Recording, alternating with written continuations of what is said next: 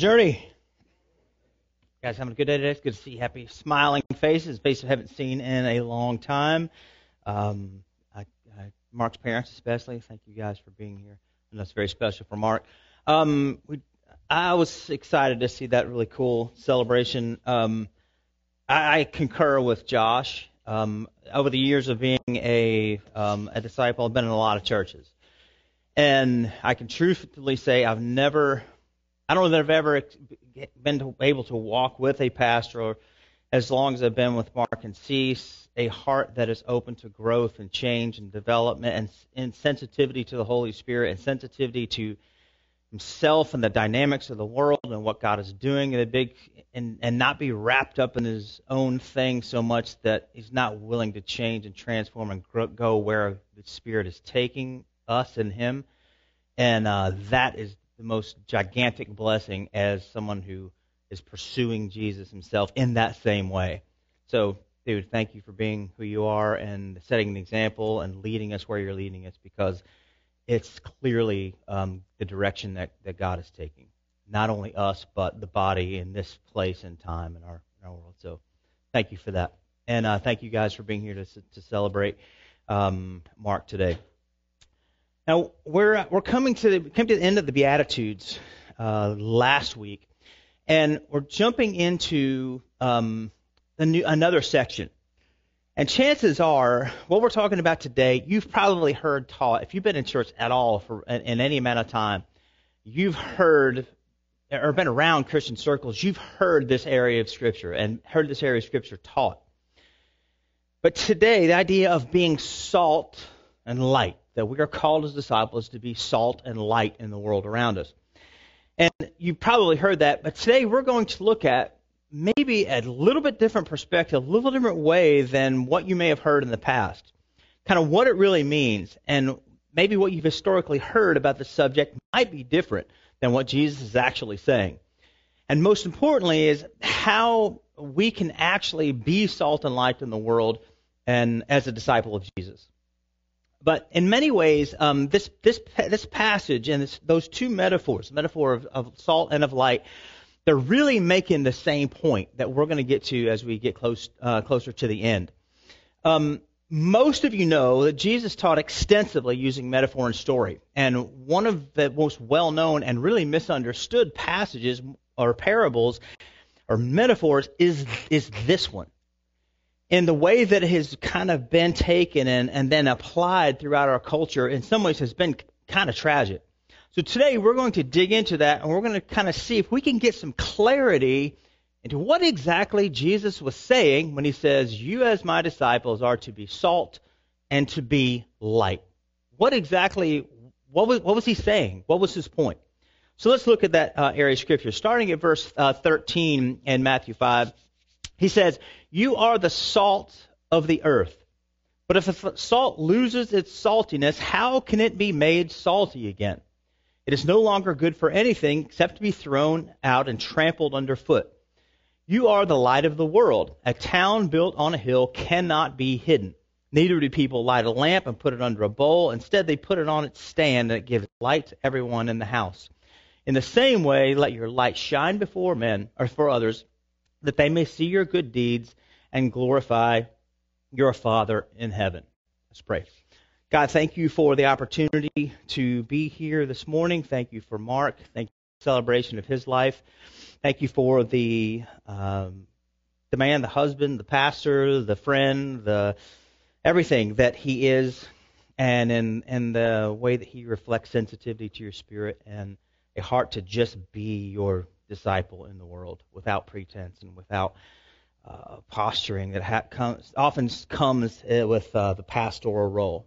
We just thank you for the blessing he is and uh, that you just continue to bless his life and continue to guide him as he leads us. Uh, may we support him as the, the greatest way is just to pursue being disciples ourselves. We pray that you give wisdom um, as we talk about this area of Scripture, and may it challenge us to be who you're calling us to be and being salt and light. We thank you for time together in Jesus' name. Now, because context is so critically important when you talk about any kind of any kind of scripture. I mean, It, it really is. It, it, it can't be overstated how important context is, and not taking just an area of scripture and trying to make it make it say what we want it to say. Because you can take area of scriptures and you can pull verses out and put them in a specific order and make it say pretty much anything you want it to say. Um, as as the uh, the old pastor used to say, you know, you've got to be careful about context because you know it was the, the Bible says that uh, Judas went out and hanged himself. What thou doest, go you do you do the same, and then what you do, you do quickly. Well, I don't think that's exactly the teaching we want, but those are all areas of Scripture that, if put together in a certain way, gives a very wrong message. But when we when, to understand this area of Scripture, we have to understand when it's happening when it's happening, what the context is, and where it is that Jesus is trying to take this group of people that he's talking to. Now, keep in mind, we are we're looking at um, as we've been studying. This is the, this is the Sermon on the Mount.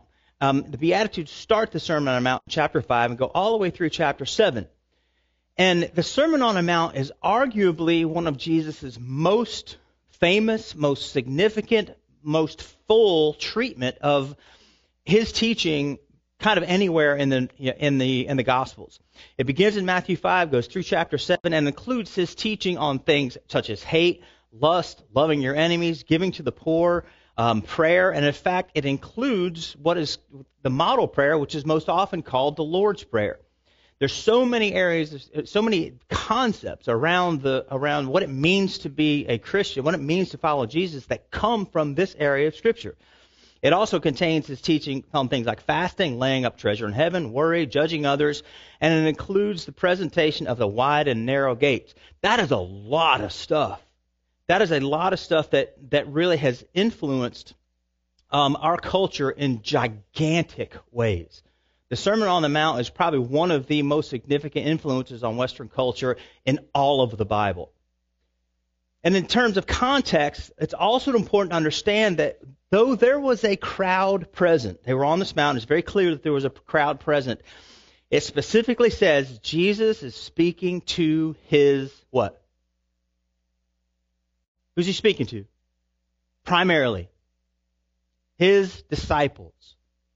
In fact, this is very early in his ministry. In fact, when you go and you look at the you look at the, the chronology, he, this is very early in the in the disciples' relationship with Jesus. They've just been called. They've just been brought into this. They've just been tapped and are still probably in this thing of like, oh wow, I got the honor of following a rabbi. A rabbi called me. And when you so when you when you look at this, Jesus is sitting his disciples down and he's starting the process of introducing his brand new disciples to his rabbi's yoke. This is the very first place that you see him sitting down in a systematic way saying, as Mark often points out, that he says that you've heard it said, but I say to you, this is my, this is what it means to be like me. This is what it means to follow me. This is what it means to understand and believe the things that I believe in and advance the things. So what's happening in the Sermon on the Mount is that Jesus, as rabbi, is laying out for his disciple his manner of life and his teaching and explain what they were to pursue, what it would look like for them to pursue following him, being like him. So when it comes to the metaphors of salt and light, Jesus is explaining to his disciples what their role would be as disciples in becoming like him. And regarding salt, Jesus says, You are the salt of the earth. But if salt loses its saltiness, how can it be made salty again? It is no longer good for anything but to be trampled underfoot.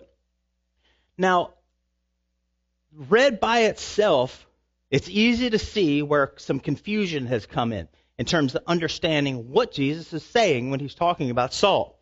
And because it's really it's really super important to understand what what what he's talking about when it says salt because you're he said you need to be like that. Well, if we don't understand what that salt is, we're going to draw some very wrong conclusions. And as it turns out, we absolutely have as a church over the course of a bunch of years. But Luke 14 has a parallel section that gives us like the da-da, light bulb come on realization of what it is that Jesus is talking about when he's talking about salt. And in, in uh, Luke 14, it says, verse 34 it says, Salt is good, but if salt has lost its saltiness, how is its saltiness restored? It is no longer either of use to the soil or for the manure pile. It is thrown away. For those who have ears to hear, let him hear. I'm making sure I, okay, it's still running. And as I said, it may be surprising to find out that the things, how you've been taught about this passage probably is inconsistent with what Jesus is actually talking about here. I say that because in most cases it's, it's different than what I was taught. And the many descriptions I've heard about talking about being the salt of the earth were almost universally based on the concept of the culinary use of salt. Salt, pepper, a salt shaker on our table that we put on our fries before we put on the ketchup. Easily, the most common interpretation of what it means to be salt focuses on the use of salt as a preservative. It's we look at well, they didn't have the story is we didn't have refrigeration all things, so we did we cured meat with salt and all this thing with salt because it has to do with how the how things were preserved. It kept things from rotting. So by application, the teaching goes, we discipline, er, er, er, as disciples, we are to be a moral preservative for society. That our, just our presence and our standing up for morality keeps society from rotting. And here in America, that idea has gone to seed and become quite a toxic idea. Not only is it an inaccurate interpretation of what Jesus' message is, but the already wrong idea has been entangled with power structures and politics and is reduced to voting the right way, standing up against the right sins, which incidentally is somebody else's instead of mine, and generally being a moral policeman for our culture. How many of you heard this application of this area of Scripture? Okay. Just recently, I heard a very well known theologian and Bible teacher and pastor saying in, a, in an interview that's broadcast to the world upholding righteousness in a society is what the church is supposed to do. The problem with that is that the Bible never says that literally anywhere. The interpretation of being salt, as we'll see in just a moment, is based on a fundamental misunderstanding of Jesus' entire point for this metaphor. And though, and though there's some of them, the other interpretations that come, this are still based on a culinary view of salt. There's a couple other interpretations you might have heard, like um, salt adds flavor to food, so therefore we as disciples are to add flavor to the world, which is a very poetic thing that speaks very highly of ourselves. Just our presence makes the world better.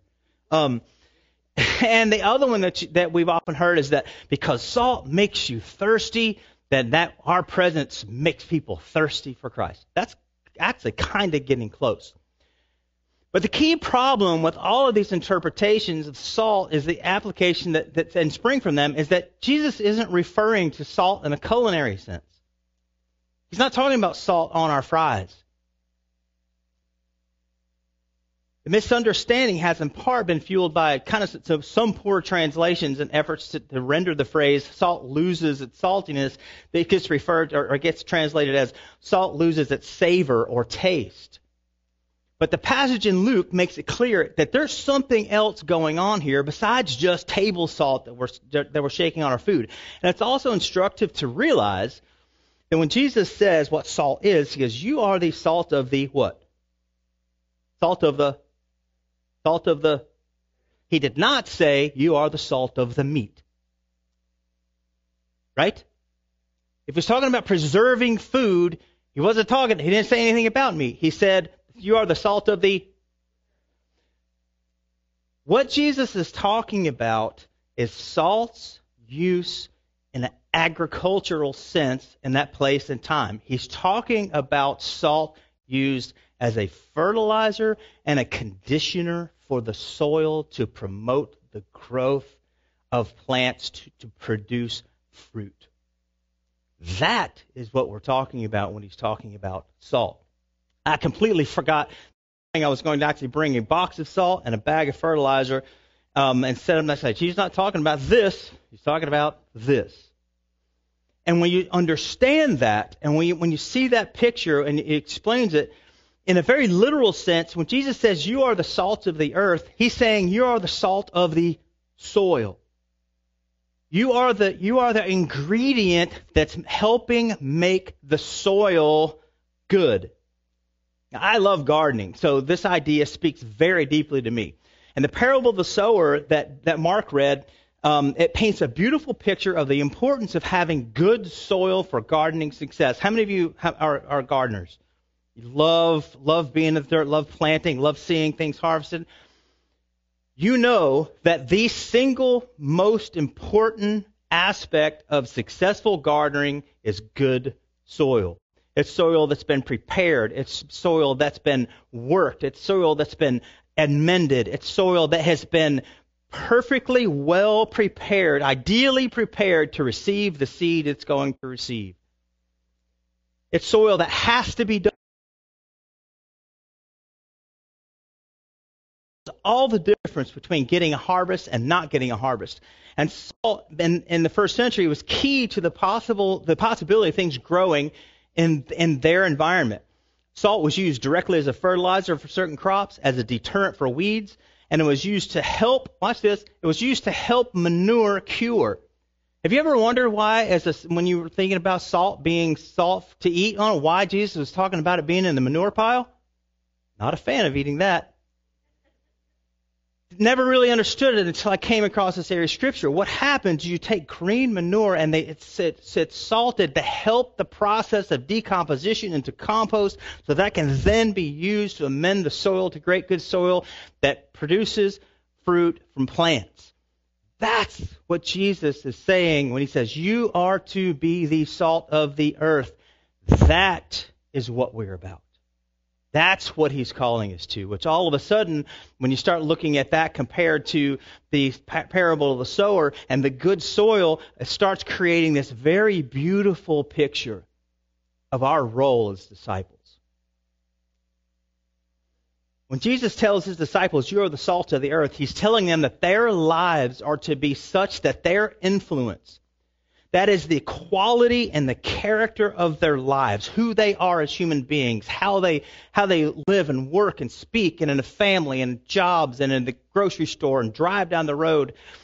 How the, the character of who they are would help prepare the hearts of others to facilitate the reception of the truth of God and to break forth in, in, growth that generates fruit in the lives of other people. Can somebody say amen? That is what Jesus is talking about when he says, You are the salt of the earth. That's the purpose of the salt. And having that influence is literally salt's essence. It's what it is. It's what it is. It's what it was designed to do. It's an it's its entire purpose. So unlike what we have been taught that we're to be stand in judgment and condemnation of a culture and you know and as used as some kind of deterrent from rot, as if our own self righteousness isn't rot enough. Jesus is saying, no, no, no, no, no. Your lives are to be characterized by transformation from who we were born as into my image, so I'm that you can therefore to love like me, so that other people's hearts notice, are softened, and are prepared by the impact of your life to receive the truth about the kingdom and about me. That is what Jesus is calling us to. That's what he's saying. That is what it is to be salt. And being light in the same way is how it assists others. That's the parallel between these two things. He says, You're salt and you're light. And the point of that is that the, the reason we are these things is for the benefit of other people. It's for the paving of the path, the opening of the door, the preparation of the soil, so that the truth of the kingdom can reach the hearts. Because, folks, there are so many barriers our own fallen self, the influence of the spiritual, for, the negative spiritual forces, the dark spiritual forces that are very real in our world that we very rarely talk much about in modern era, that are real, the power of society and culture and philosophy that's spawned by these same negative spiritual forces. There are so many barriers to the, the human heart being able to receive the truth of God that Jesus says, this is where you stand in the gap for people. You represent me. they see the transformation that happens in you. They see your hope and their joy and your peace, and they want that because of the person that you are. And in, so when Jesus makes the transition to being light, he's talking about the same thing in a way that assists people. And the metaphor of light is often used in Scripture, and Jesus continually refers to himself as the light, which makes total sense.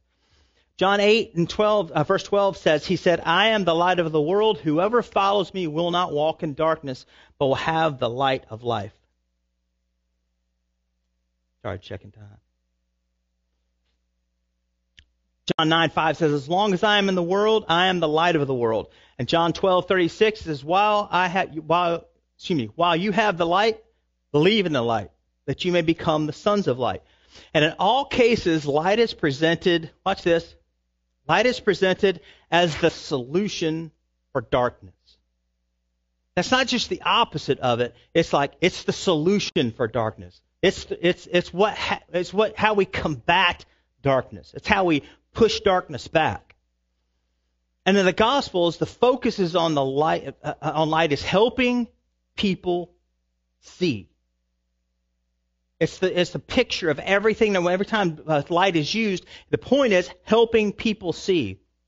Not in the literal sense, obviously, but in the metaphysical sense of spiritually seeing, spiritually being able to come to the place where the darkness is cleared away, the fallen self is, is pushed aside enough that, this, that the light of the truth can come in and illuminate heart. If you've read much of the New Testament, you know that all of that is imagery from the New Testament. The, that's the picture that you have of light and its application and how, it, how it's presented. It draws people and drives away darkness so that they can see and desire to enter the kingdom that Jesus demonstrated and invited, invited people into. And in fact, at the very beginning of Matthew, which, by the way, precedes the area of Scripture that we're talking about, um, Jesus in Matthew 4:16 says the people the uh, scripture says the people dwelling in darkness have seen a great light and for those dwelling in the region of shadow of death on them light has dawned. And in verse 17 in that same area says, From that time Jesus began to preach, saying, Repent, for the kingdom of heaven is at hand. So it's in that context that Jesus says to his first disciples, You are the light of the world. He's telling them, You represent me. You stand as the example of the difference between the kingdom of God and the kingdom of this world. You stand as a beacon to drive darkness back so that people can be drawn to truth. You are the salt that amends the soil, that helps the manure pile to cure, so that the soil of hearts around you can be prepared, can be amended, can be ready for the truth to be received and to bear fruit in their lives. And the early church got it, y'all. When Paul and Barnabas were preaching in Antioch, they said in Acts 13, So the Lord has commanded us, saying, I have made you a light for the Gentiles, that you may bring salvation to the ends of the earth. I mean, which is great. And it feels really good, depending upon how you feel about how, how you're living out the way of Jesus. Um, it can feel really amazing to say, oh, that's, that, that's all really exciting. But it does leave us with the very practical question of, okay, what does that look like? How exactly am I supposed to approach this thing of being salt and light? How am I, how am I supposed to get there? And thankfully, uh, you know, what does that mean? What does that look like in our world?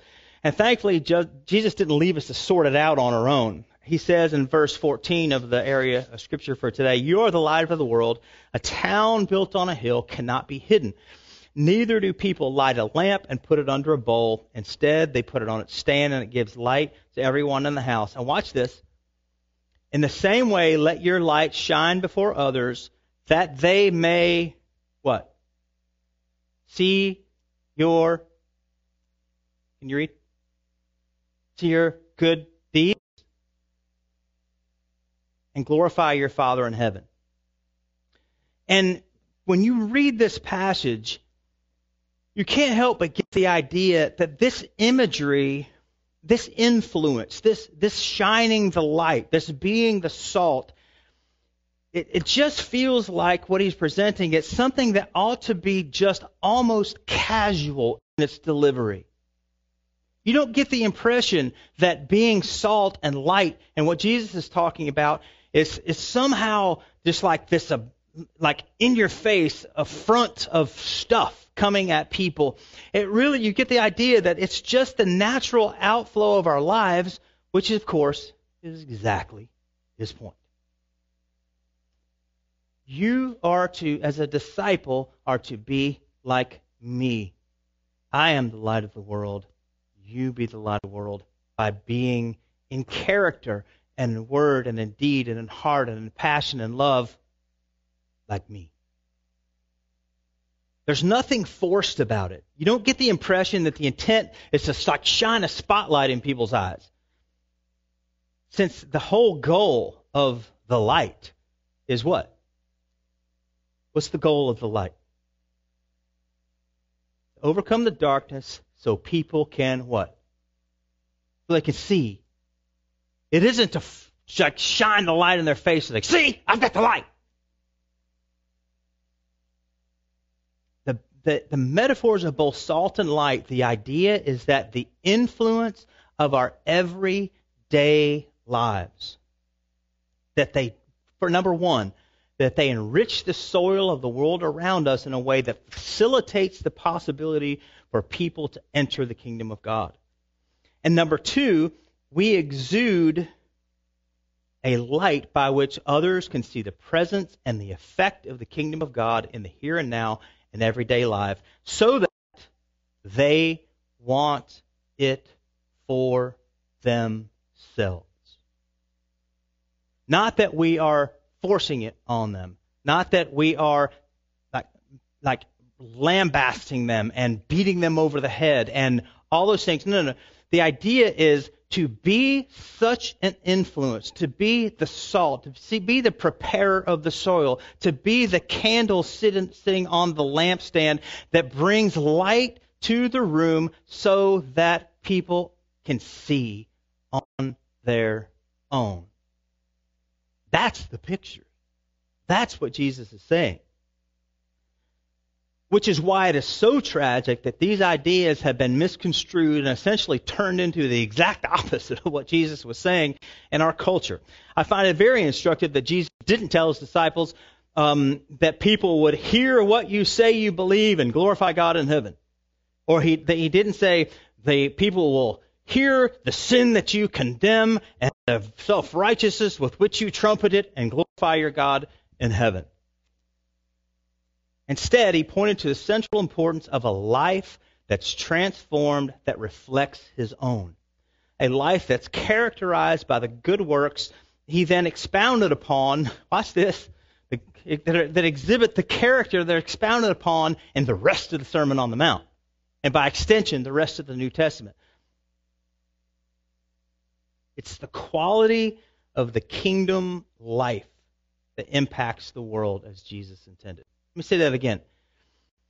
It's the quality of the kingdom of God infused in and through a life that impacts the world around us. Not our not our judgment, not our preaching, not our and, and, and all these things that we want to substitute for salt and light because it absolves us of the opportunity to actually focus on our own transformation. It's much very easy, and the sin nature and fallen self within us loves to heap contempt on others. It, lo- it feels very, very good to be to elevate oneself while we're looking down upon other people. That is very normal in religious circles. If you read the, through the Gospels, you see it in spades among the, the religious leaders of Jesus' day. And it's the thing that Jesus points out as the most damnable trait of the entire New Testament. Go back and read it. You'd be surprised how often it's that that he focuses on. But it's the quality of the kingdom life within us that impacts um, as Jesus intended. A quality of life that our hope and our character and our priorities are not derived from the priorities or the character or the values of this world, the world system around us including, watch this, including the religious systems and the political systems that function in the kingdom of this world. And, and make no mistake, the religion of man and the way that, that is that that is very much a part of the world. Don't believe that? Go back and see what Jesus says about the religious leaders and the religious system of his day. He says, The world will hate you. They will persecute you. Who is persecuting Jesus? It wasn't Rome. It was the religious man's religious system of the day. So make most no mistake, the enemy loves to use religion to take the gospel and turn it on its head. Where we are. Okay? So that is what Jesus is calling his disciples to. To be salt and light, our priority and focus must, as believers in our in our modern era especially, shift away from trying to force or legislate some kind of Christian views of morality or whatever on the people around us. Because the fact is, that never works. Right? That never works. In fact, it most often is a serious deterrent to representing the kingdom well. It's kind of like shining your high beams in the eyes of the person driving the opposite direction on the road. Do anybody ever, when someone does that, do you, has anyone ever go, oh, they're so kind, they're shining the light on me. What they what do you generally do? Yeah, you generally flick your highlights on and tell them they're number one, right?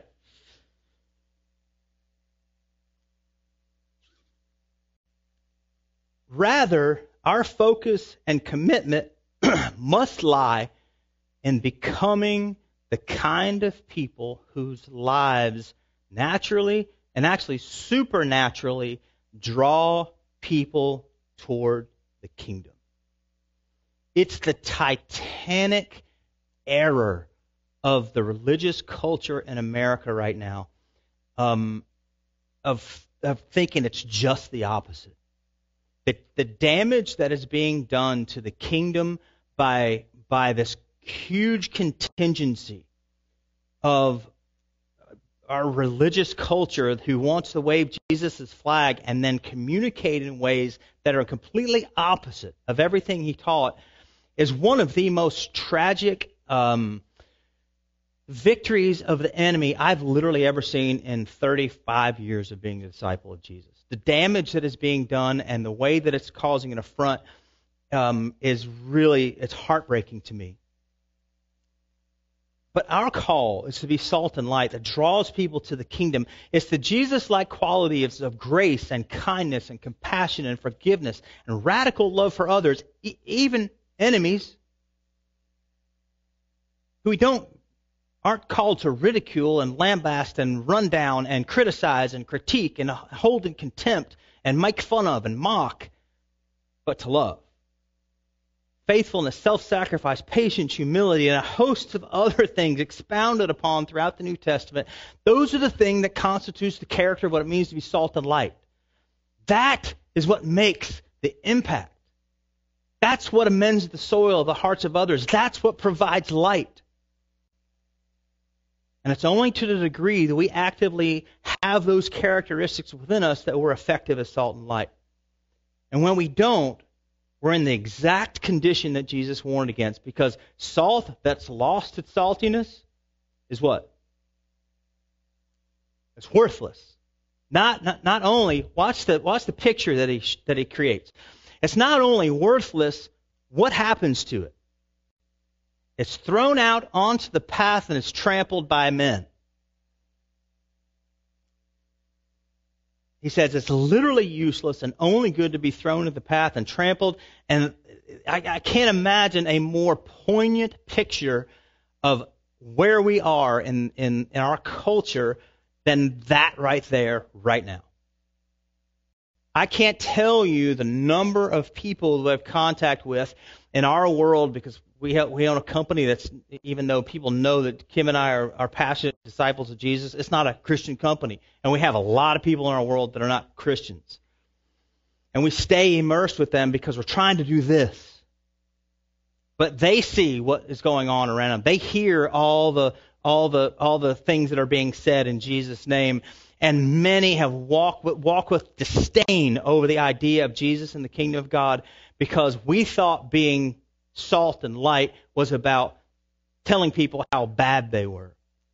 and standing at a distance and yelling Bible verses at pieces and their general direction. The greatest force for good we can be all, and the greatest gift we could possibly give our world would be to make our highest individual and corporate priorities the nurturing and the development of the character of Jesus within us. To make our own inner transformation our highest priority, that we are reflecting Jesus in everything that we do. We don't have to have a, a wall up and a filter and put on a put on a robe because there's nothing to hide. We're not in any way perfect, but the character comes out. And if you've ever been around people who have that going on, you know it makes you just want to draw in, does it not?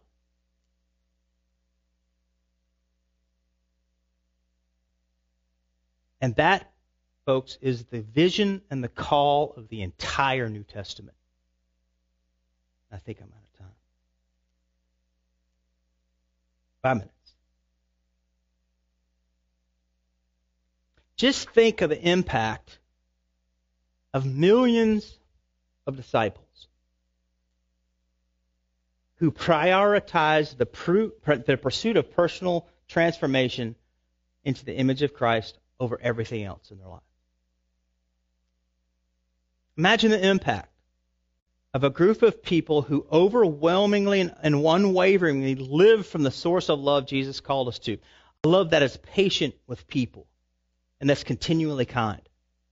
If we were people who didn't allow themselves to envy or be jealous, or who didn't brag or boast, or who weren't proud or arrogant, especially about things of faith and our own righteousness, if we were people who didn't insist on their own way.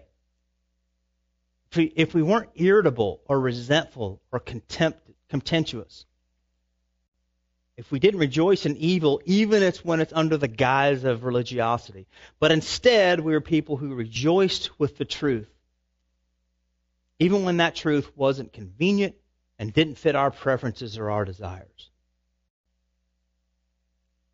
That is, by the way, just 1 Corinthians 13's description of what love is.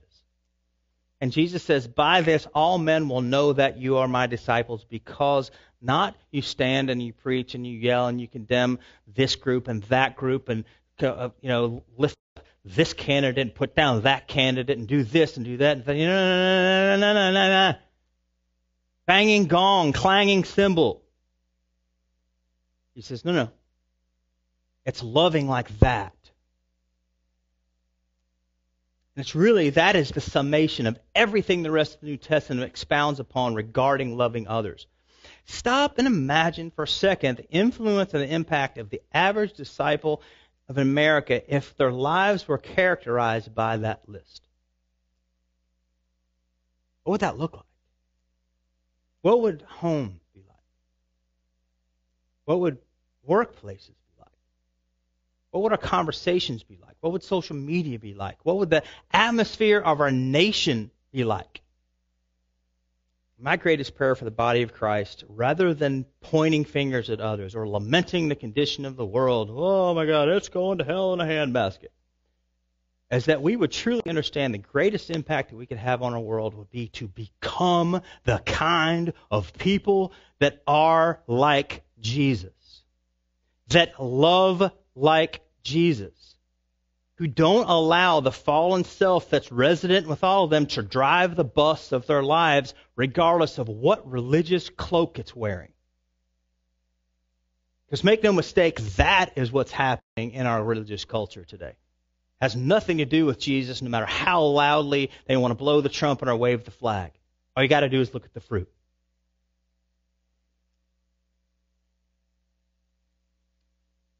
My greatest prayer is that we would understand the greatest impact we can have on our world is to become the kind of people that Jesus calls us to be. And to commit to that process of personal transformation as our greatest goal in life. And a word really, it's the term I use in my uh, teaching ministry called 21st Century Disciple. Our, our, catchphrase is, our goal is to become Jesus with skin on for a hurting world.